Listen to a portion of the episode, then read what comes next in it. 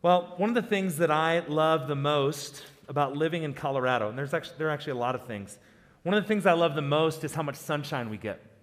We get 300 days of sunshine each year here in Colorado. And I'm especially thankful for that in the wintertime because many days here in Colorado, as most of you know, even when it's really cold outside, when the sun is shining, it, it still feels kind of warm, which is great. I grew up in South Dakota, and, and the winter in South Dakota can be pretty dark. Um, the sun uh, doesn't come up until later in the mornings in the winter. It, it sets really early in the winter, and it's overcast a lot of the time, and it's cold and it's dark, and it just feels really cold and dark. Uh, my wife and I, Kelly, we lived in Idaho for several years, and in Boise, we would get these things once in a while called an inversion. And what an inversion is, is where um, warm air and, and cold air kind of interact in this way that kind of traps pollution, smog, and, and other air quality issue things, kind of traps the pollution up against the mountains that are there outside of Boise. And you'll get these periods where you just don't really see the sun. And sometimes it would last for a couple days. One year it was three weeks long. We had this inversion. And so, three weeks where we just didn't really see the sun. And I remember the day that the sun finally kind of broke, the inversion broke. I was teaching fourth grade at the time, and I was working in my classroom pretty early. And the sun came up, and I remember it coming in the windows. And I just went over to the windows and just stood in the sunlight because it just was so good to see the sun. It was warm and it was joyful. It was joyful to see the sun after weeks of, of kind of darkness. I think at a basic level, we all understand the value of light. Light brings life. Things grow in the light plants, trees, vegetables, fruit. They, they need light to grow. Light helps us see.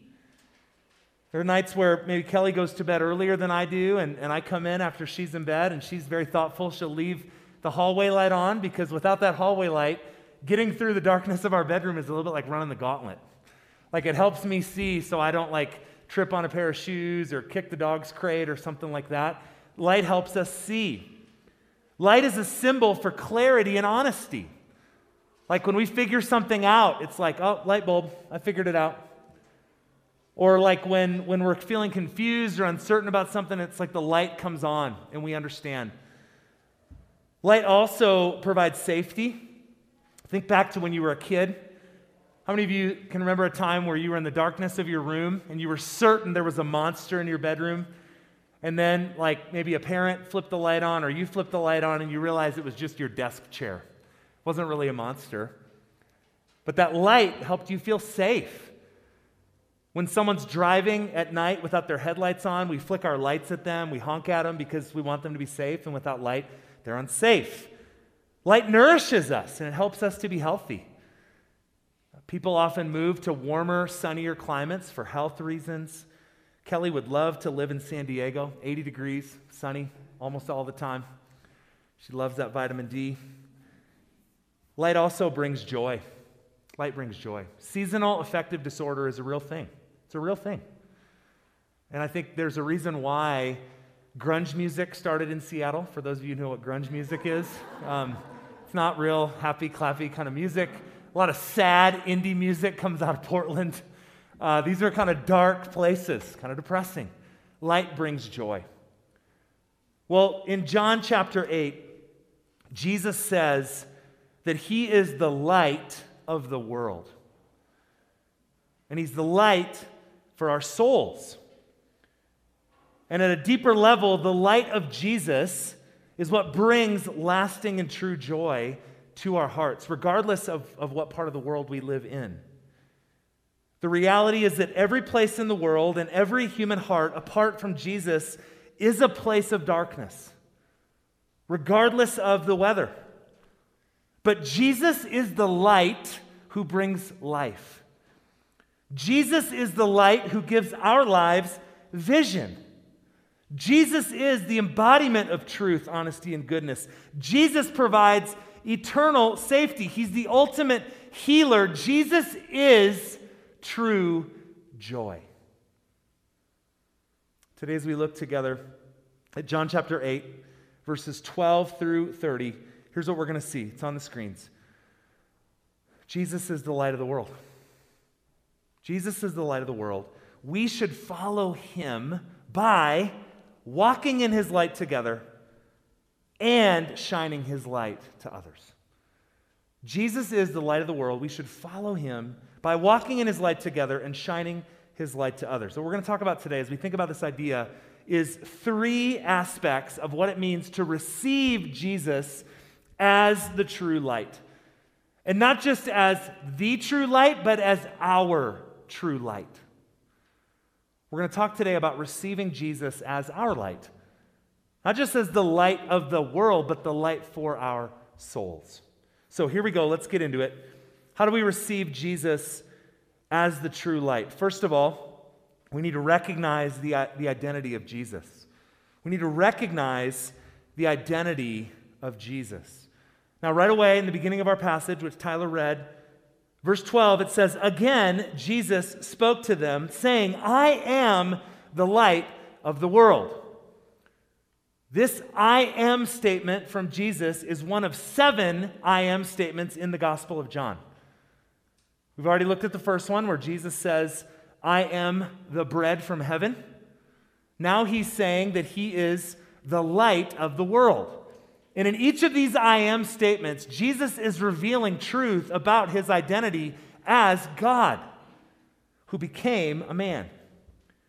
Jesus is bread from heaven. He's the light of the world. He's the good shepherd. He's the door for the sheep. He's the resurrection and the life. He is the way, the truth, and the life. He is the true vine. Every time Jesus says, I am, and then fills in the blank, he's revealing truth about his identity.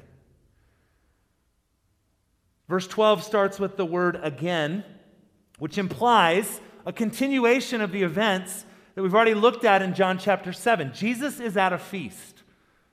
The Feast of the Tabernacles, or the Feast of Booths, celebration that happened in late autumn in Israel, a time each year where God's people would gather together to celebrate the faithfulness of God in providing for them as his people. And at that festival, at that feast, there were two really important ceremonies. The first one was a water ceremony. We've talked about that a couple weeks ago, where a priest would would dip a pitcher into a pool of water and then pour it out onto the altar. And it was symbolic of God's provision for his people in the wilderness. As he rescued them out of slavery in Egypt, he provided water for them from a rock. And as the priest would pour that water out each and every year, the people would cry out to God to continue to provide for them, both water for their crops and also water for their souls through the Spirit. In the middle of that, Jesus stood up and says, Hey, if anyone is thirsty, come to me and drink. And out of your soul will flow rivers of living water. That feast, Jesus said that He is living water for our souls. The second ceremony was a light ceremony. And this would happen in the, in the treasury of the temple or the court of women. And, and during the Festival of Tabernacles, the Feast of Tabernacles, there would be these massive lampstands that were set up. And at the top of these lampstands were these big bowls. And, and during the festival, priests would climb up a ladder, pour oil into the bowls, and then light that oil. And it would light up the whole city of Jerusalem. There were 16 of these bowls that were all lit up. And when it was lit up, it was supposedly the most unbelievable sight.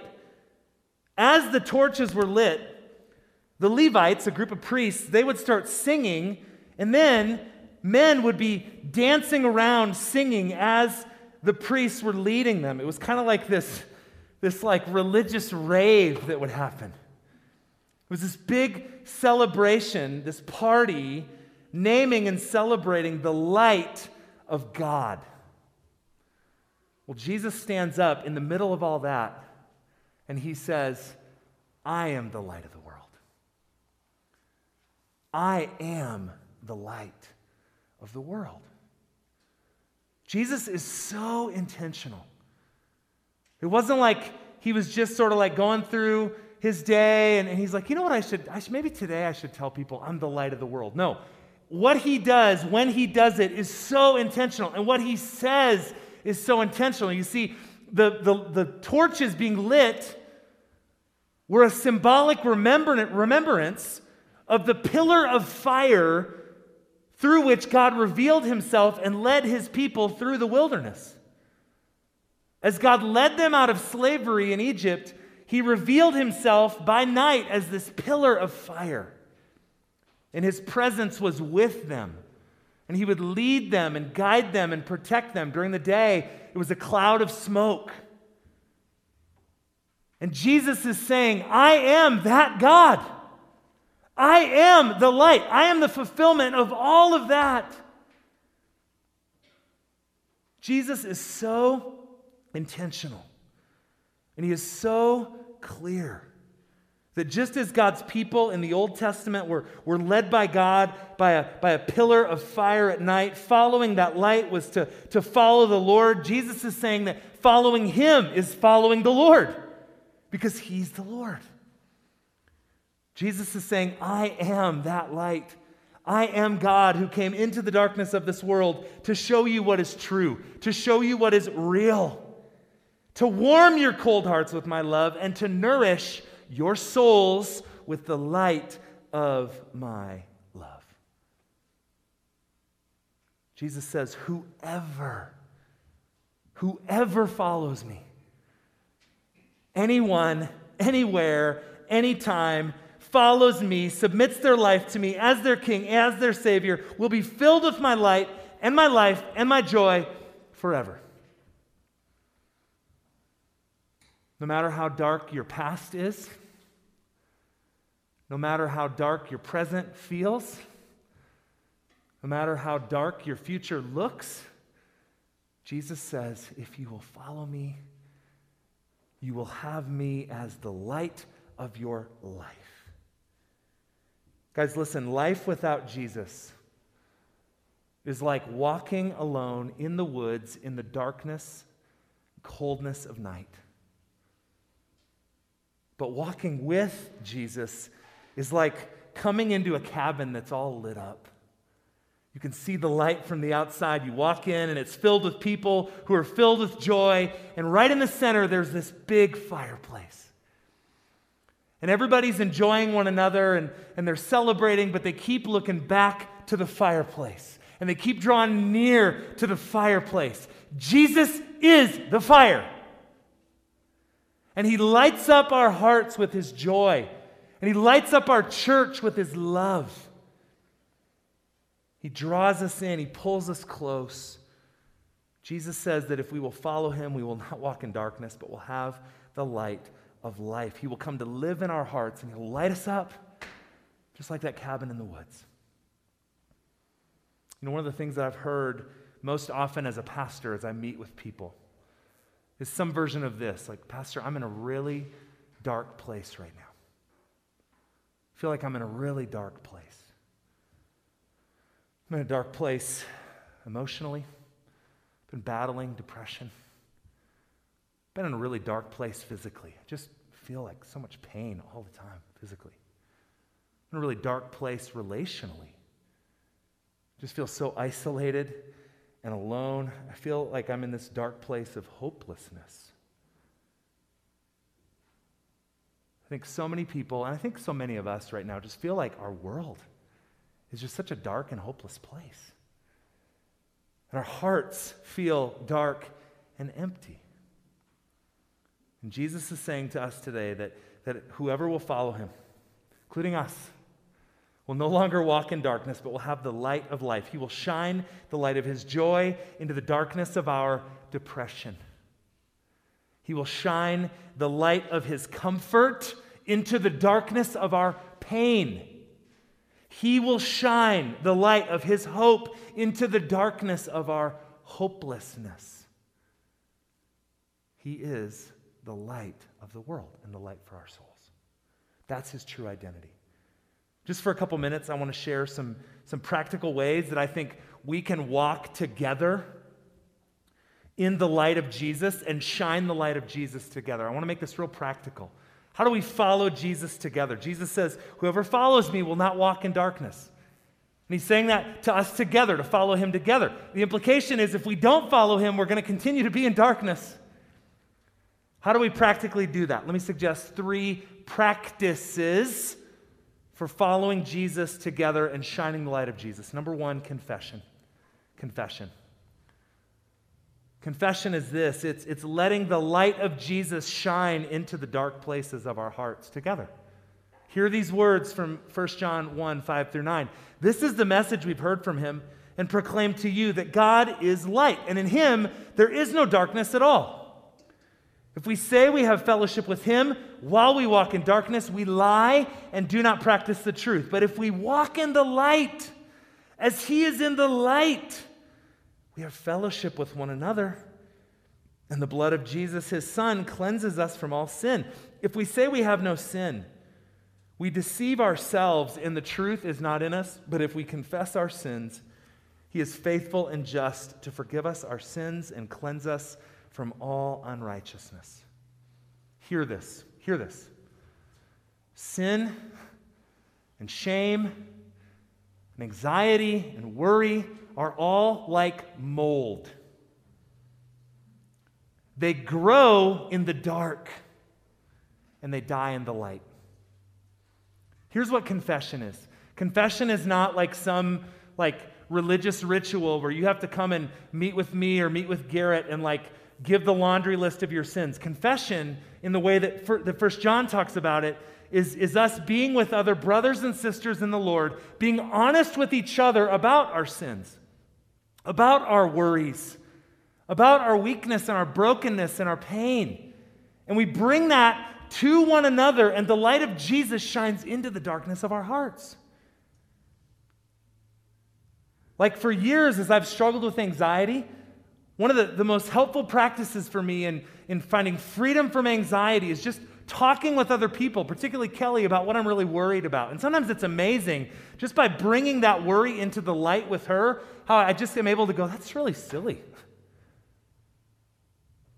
Bringing it into the light with another person, it, it like kills it. So we tell each other the truth about our sin and we ask each other for, for prayer and we encourage each other with the good news of the gospel. That can happen one on one with a good friend over coffee. That can happen in a DNA group. That can happen together in community groups. We, we confess our sins, we tell each other the truth about our anxieties and our fears and our worries, and we allow the light of Jesus to shine into the darkness of our hearts. Number two, community. Not just confession, but community. Together, we walk in the light. We walk in the light of Jesus together. Hear these words from Ephesians 5 8 through 11. For at one time you were darkness. That's who you were. Apart from Jesus, at one time you were darkness, but now you are light in the Lord. Walk as children of the light. Children, plural, together. For the fruit of light is found in all that is good and right and true and try to discern what is pleasing to the Lord. Take no part in the unfruitful works of darkness, but instead expose them. So, together in community, we encourage one another. We celebrate walking in the light of Jesus through spirit powered obedience. We ask others to pray for our obedience to Jesus, to follow him in the light. A couple weeks ago at our community group, Kelly just asked our group to pray for some things at work. She's brought something into the light, asked the group to pray. The group prayed. And guess what happened? She had a really great day at work the next day. And she was so encouraged as she brought that into the light together. And the Lord heard the prayers of his people, helped her walk into difficult, dark spaces at her work. We walk in the light together. Number three, evangelism. Evangelism. Just a practice of shining the light of Jesus together. This is Jesus speaking in the Gospel of Matthew, describing who we are as his people. You are the light of the world.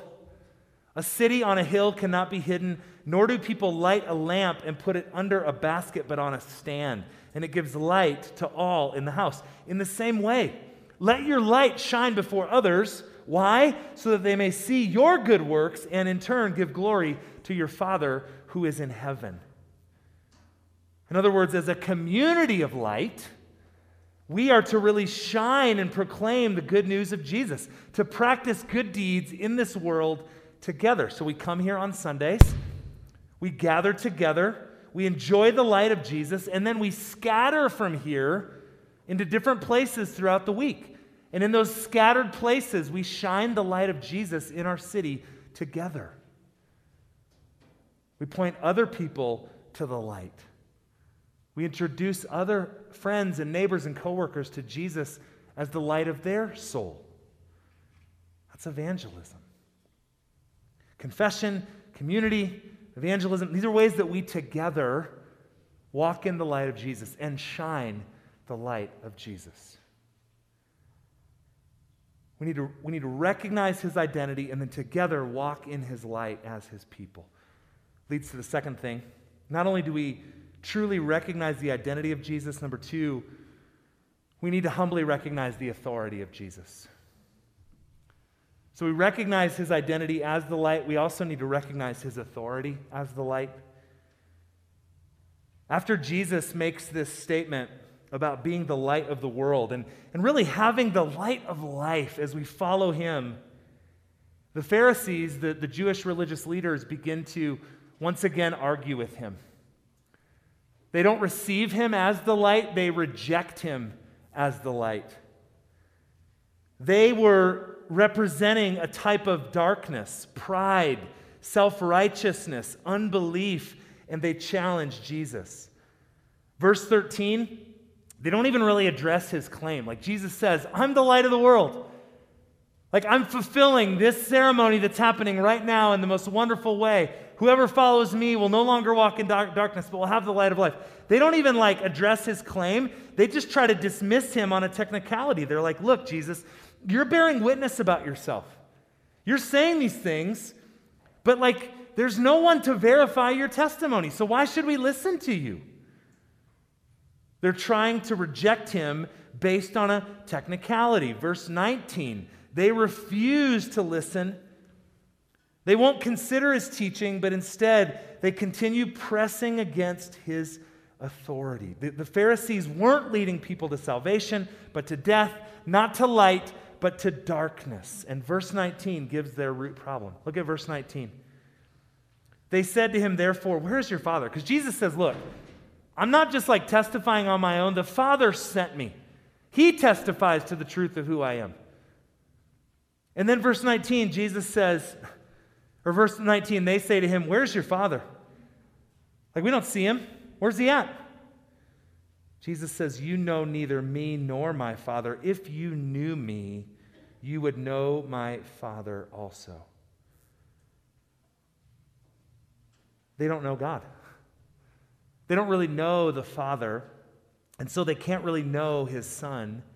And so instead of accepting Jesus, they argue with Jesus. Instead of trusting him at his word, they try to trap him in a technicality. Instead of receiving, they rebel. They argue. They're looking for loopholes. Let me ask you a, a, hard but important question. How are you relating to the authority of Jesus in your life right now? How are you relating to Jesus as the light of your soul? Are you seeking to walk with him in the light? Or are you looking for, for loopholes and, and technicalities and ways to avoid walking in the light with him? How are you responding to Jesus as your king? Like, I thought of this illustration. It's like Jesus says that he's the light of the world, and if we follow him, we won't walk in the darkness, but we'll have the light of life. And so imagine, like, I've got this headlamp, and I put it on, and this headlamp is going to help me navigate in the darkness. It's going to show me where to walk and what danger is there, what, what, what I can't see without this. Following Jesus is like walking in the light of this lamp. But if I put this thing on and then I turn it like this, it's not going to do me any good. I'm going to continue to walk in darkness. I'm, I'm rejecting the light that I've put on my head. And some of us are like that in our relationship with Jesus. We've said, Jesus, you're the light of my life. But then we're just continuing to walk in darkness and disobedience. We're defying him as our authority. And Jesus is saying, Look, my light is what's best for you. I want to lead you in what's good and true and beautiful. It's not always going to be easy. In fact, a lot of the time it's going to be hard, but it's always going to be good. I'm always going to lead you to what's best for your soul. It might not feel like what's easiest for your life, but it's going to be what's best for your soul. And a lot of us are just rejecting his authority. Just like these Pharisees, we're just like, nah, I'm not going to follow you, Jesus. I'm not going to trust you. Jesus is saying, follow me, and you will have the light of life. We need to recognize his authority. Third thing, last thing, we need to faithfully respond to his message. So we recognize his identity, we recognize his authority, and then we have to respond to his message. In verses 21 through 29, the Jews, they continue in their confusion. They continue to reject Jesus. Jesus tells them that he's going back to heaven after he dies and, and rises from the dead. He's going to ascend to heaven. He's going back to the Father. But because of their unbelief, they will not follow him there. And then in verse 24, Jesus just gets right to it. He says, Unless you believe, you will die in your sins. Unless you believe, you will die in your sins. Jesus is saying that unbelief, rejecting the light, is like a person trapped in a cave. And they, they see this little flicker of light out ahead of them, but instead of moving toward the light, they just crawl deeper and deeper and deeper into the darkness. And that's where unbelief and rejection of Jesus leads us, just deeper and deeper into the darkness toward death spiritual death, separation from God now and forever. In verse 28, Jesus says that, that the moment that his light is going to shine in the most non ignorable way would be through his death and his resurrection, when he would be lifted up, lifted up to die on a cross, placed in a grave, and then three days later, rising up from death. That's going to shine his light. People will know his true identity when he conquers death. And verse 30 says that some people believed. Some people believed. In fact, many believed. Many who were there received Jesus. They heard what he said, they responded to his message, and they believed. The Pharisees rejected him. Some in the crowd received him and they believed. Now, later in John's gospel, in John 12, John says this about those who believed. Said, While you have the light, believe in the light that you may become sons of the light. In other words, believing led to transformation. They became sons of the light. That's what coming to Jesus does. He comes to live in us. His light shines in us, and then his light shines through us. He changes our identity, he changes our purpose in life and our eternity. Belief is receiving the light. That's like the person in the cave who sees the light and then moves joyfully toward the light. Let me share the good news of Jesus with you this way. It's up on the screen. This is the great news of the message of Jesus, the identity of Jesus. Listen to this. On the cross, this is the truth. On the cross, Jesus stepped into darkness, the ultimate darkness, the darkness of death.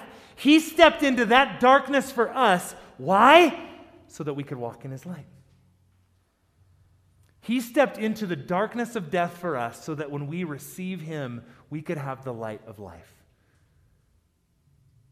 When Jesus came to live on earth, He gave up heaven to give us heaven. He experienced a literal hell on the cross so that when we receive Him in faith, we could experience a literal heaven with Him now and forevermore. He gave up heaven to give us heaven, and He's saying to us today, if we will believe in him, if we will receive him, recognize his authority, recognize his identity, give our lives to him, then we'll have joy. Joy for our souls when we're surrounded by sorrow. We'll have his peace. Peace when our hearts are walking through trouble. Hope for our lives when everyone and everything around us feels so incredibly hopeless. Let me remind us again of the heart of this passage, the heart of what Jesus is saying. Jesus is the light of the world. He's the light of the world. And if we will follow him together, walking in his light, shining his light to others, we will know his joy. As I lead us into a time of prayer, before we celebrate the Lord's Supper together, let me, let me invite you to just consider these things that we've spoken about. One, consider where you are in relationship to the light of Jesus. Are you receiving him as your light or are you rejecting him as your light? Two, are you with others walking in the light? Honestly, humbly, confessing sin, praying for, for help, admitting weakness and need. Are you telling other people about him, shining his light? Have you really received his message? Have you really put your belief in him alone to save you and rescue you, to be your Lord and leader? If not, then right now, where you sit, I want you to do that, just to be honest with Jesus. Whether you're here with us or at home with us, be honest with Jesus. Come into the light of Jesus right now and receive him as your light. Let's pray. Jesus, I'm so grateful that you are not only the light of the world, but you're the light of this church. You are the light for our souls. Jesus, far too often we reject you as our light. We try to find our own way, go our own way, walk our own path away from you. And you just lovingly, graciously, patiently call us back to the light. We wander off, we drift off into the darkness again, and you say, Come back to the light. I'm here. I love you. I'm not going anywhere. Come walk in my light. Receive me as the light. Find life in me as your light, Jesus. You are so faithful and patient and kind and good. I pray now, Jesus, that you would Shine the light of your truth into our hearts. If there are places where we're hiding from you in shame, bring us out into the light. If there are places where we're not wanting you to shine, little secret sins or, or, or hidden grudges or, or just places where we've really dug our heels in and said, Nope, not there, Jesus. Every place else, but not there. Would you free us out of that foolishness? Just just help us quit being little babies about that kind of stuff and just come to you. Find light in you. Life in you, Jesus. Help us stop acting like spiritual toddlers and just walk as, as children of your light, growing up to become strong in the light. Free us, Jesus to walk with you in the light, to have joy in you in the light, and to shine your light to others. We pray all these things in your name, Jesus. You're good, you're mighty, your wonderful name. Amen.